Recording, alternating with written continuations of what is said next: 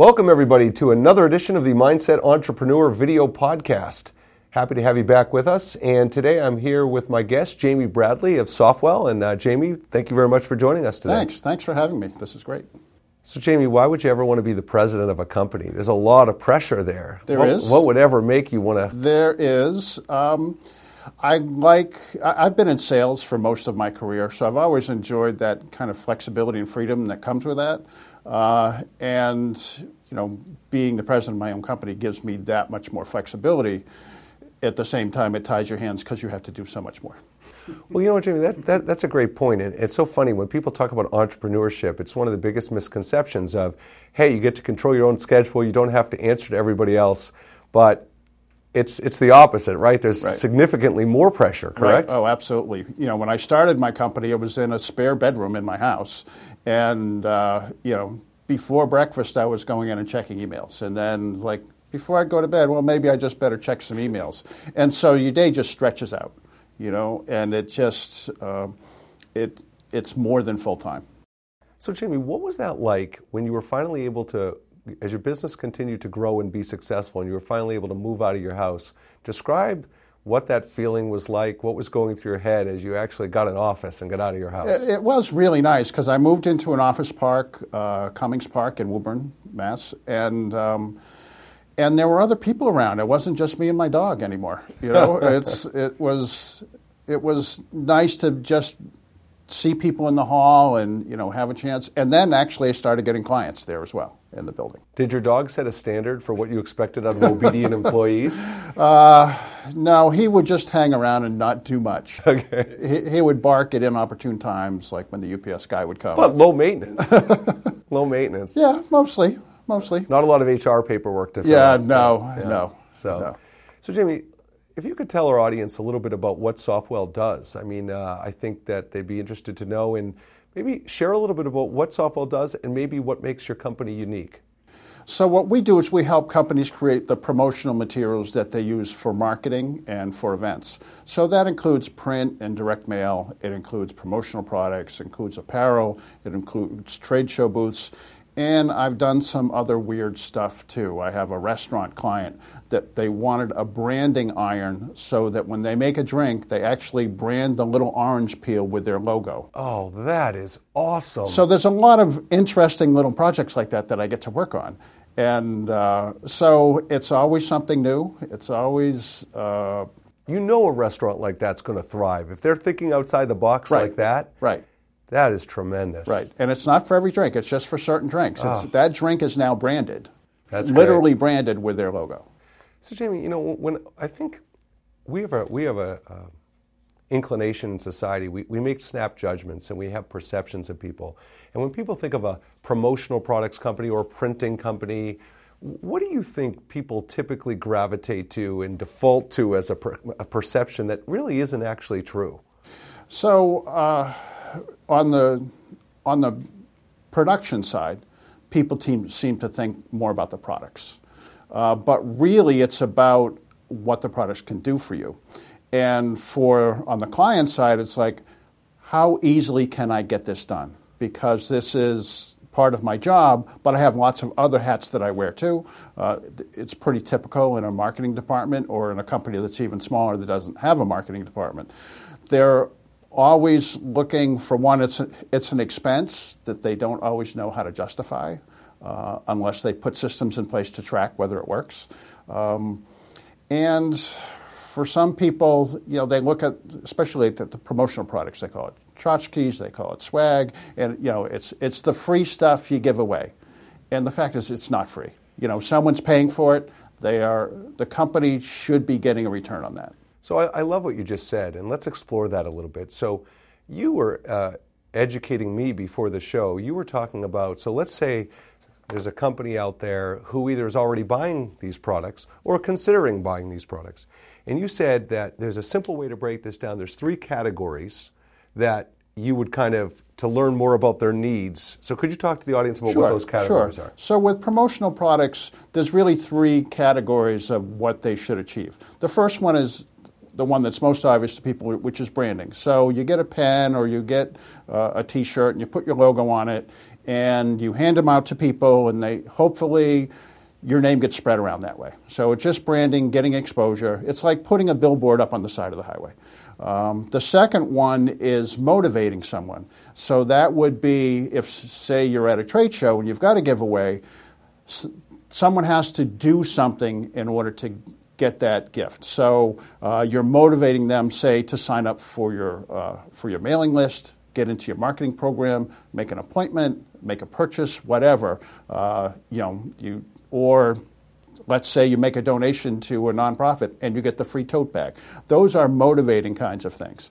The third part is uh, awarding. So if someone achieves a certain level of, say, a safety program or a sales program, you're giving them either a prize or you're giving them a little award or you're giving them a nice jacket or something that, based on uh, what they were able to do, they're getting something in return. And those work best when you can hit two out of three branding and motivating, or branding and award. Motivating and award, sometimes it can be a thin line between them, but uh, anytime you hit two out of three, it's generally going to have better success than one at a time. So, Jamie, I mean, the timing of having you as a guest today, it's so funny because I was actually at a trade show at Gillette Stadium yesterday so many booths, so many tables, and I'm walking through the through the venue and just watching what people are giving away and what they're using, whatever.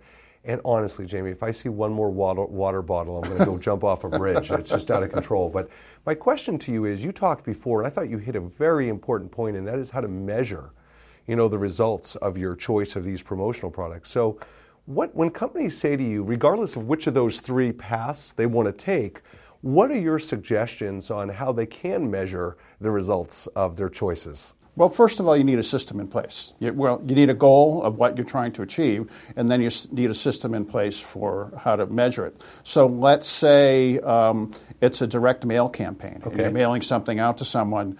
You know, you have specific landing page that they might go to or a phone number that they call so that you can track specifically okay that mailing hit this person and they contacted us or maybe they're already in your database and they're contacting you and you know that it's they're asking about the specific offer that was on whatever you mailed to them. Uh, in the case of trade shows you can say all right how many appointments did we get based on this? So instead of giving away a 50 cent pen you give a f- away a $10 power bank, but it's you're buying you know tenth as many, and you're get you're measuring how many people are actually coming in, signing up for appointments or signing up for your mailing list, and now you have a number that you can judge from that, and you should be able to track it past that of how many people actually become clients. Yeah, well, so this is interesting because I had this conversation with someone yesterday, and that is, how, but how do you know if, if there are 10 appointments, how do you know how many appointments are, are attributed because of this giveaway as opposed to they might have happened organically anyway? How, do, how can you measure that? Right. It's, in a, you're motivating them to do it, you're rewarding them at the same time. That's where what I was saying before, it's a, it's a little bit of a, um, it's tricky. It's, tricky. It's tricky. It's, it's tricky. tricky to measure. But so the categorization matters less. What matters more is we got 10 appointments coming out of this. The clients now have our branded product. Um, they're going to remember us. There's also the sense of reciprocity. So when you give something, people feel like they owe you something no in return. No question. So if they make a, an appointment with you and you give them a $10 item, they're actually much less likely to cancel that appointment. Uh, not only do I agree with you, but I think you touch upon something that I think a lot of industry people miss. So, first, as far as your reciprocity point, I think it's outstanding. I mean, I've studied Cialdini's principles yep, of influence, yep, absolutely. and clearly you know, and uh, you're so right. It's very powerful. Secondly, you know, Jamie, I think from what I hear from your customers, I think one of the huge services you provide is, you know, it's one thing to determine what those goals and metrics are. It's another thing to have them all together. And I think a lot of times people put campaigns in place and they don't really know how to measure or evaluate, and it becomes nebulous. Right. So just by you kind of teaching them best practices of what to do, how to do it, how to measure. Right. Uh, that has to be, I would imagine, a real differentiator for your company. Yeah, uh, when people don't do that, we call it random acts of marketing. Uh, and it's because, you know, it's like you're going to a trade show. Well, we should go to a trade show. And it's like you're a part of a chamber. Well, we should sponsor the chamber. Or, you know, oh, we should do a mailing. But they're not coordinated. It's not part of a plan of, of an ongoing thing that you're reinforcing the message over and over again. And you're also focusing your resources. Um, people just say, well, we need to do something. I'm not sure what to do. Uh, let's go to the trade show. we should give something away. All right, let's let's pick this. You know, they'll call me and say, uh, "Give me some items. We're going to a trade show." And it's like, it, so, Jamie, I know a lot of companies we work with. One of the challenges is you, you know you have a marketing budget, and so where do promotional products, print products, how do you educate where that should be prioritized right. in your marketing budget? What's your what are your thoughts on that? Well, if you're using them effectively, they actually have a pretty good return um, that is measurable. Uh, and that is, but you have to have a system in place to be able to measure it. That, that's really the, the key. And very often people don't have good tracking systems for the leads that they get or good follow up for that. And typically, what I've seen is when people don't have good systems in place for the marketing, there's probably other areas of the companies they don't have good systems in place either, and they're just kind of they may be doing okay because they've got good salespeople, but they're just kind of fumbling around and they're not really getting growth the way that they should if they were more focused and organized on the things they needed to do. So, Jamie, I find a lot of times when people are hesitant to make decisions, it's because they have a lack of knowledge or education oh, around oh, exactly. those decisions.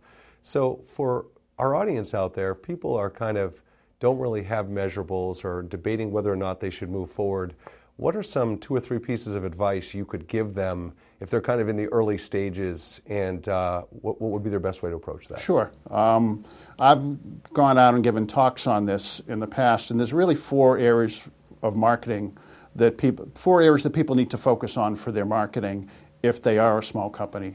Um, the first is who are their, who really is their target market, and they talk about the sales funnel where you have all the leads that come in at the top and then they fall down through the funnel and the people at the bottom are now your clients.